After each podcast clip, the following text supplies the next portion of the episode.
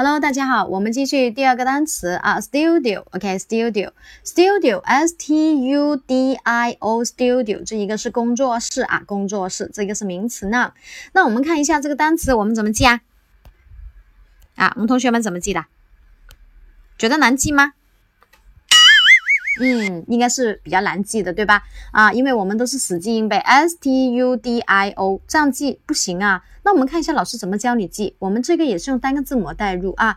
你看一下前面的单词 S-T-U-D-I， 你看这个就是 study 嘛，就是变成 S-T-U-D-Y study， 对不对？这个是学习。那后面 O， 我们之前说 O， 我们一般看是什么呀？它是圆圆的，那我们可以看是圆满的，那我们也看是完美，因为它完美，所以它圆满。所以呢，我们看我们学习是不是需要有一个自己的工作室？这样的学习是不是最完美啦？啊 ，OK， 所以 studio 我们可以用 study 加一个 O， 然后来记住，是吧？两个单词我们都记住了。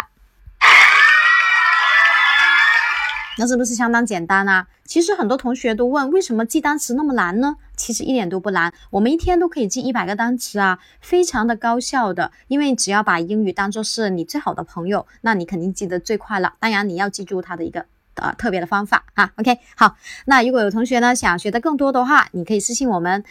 如果呢你可以慢慢的去体会的话，也可以慢慢听我们的分享啊。OK， 谢谢大家，祝愿大家周末愉快，拜拜。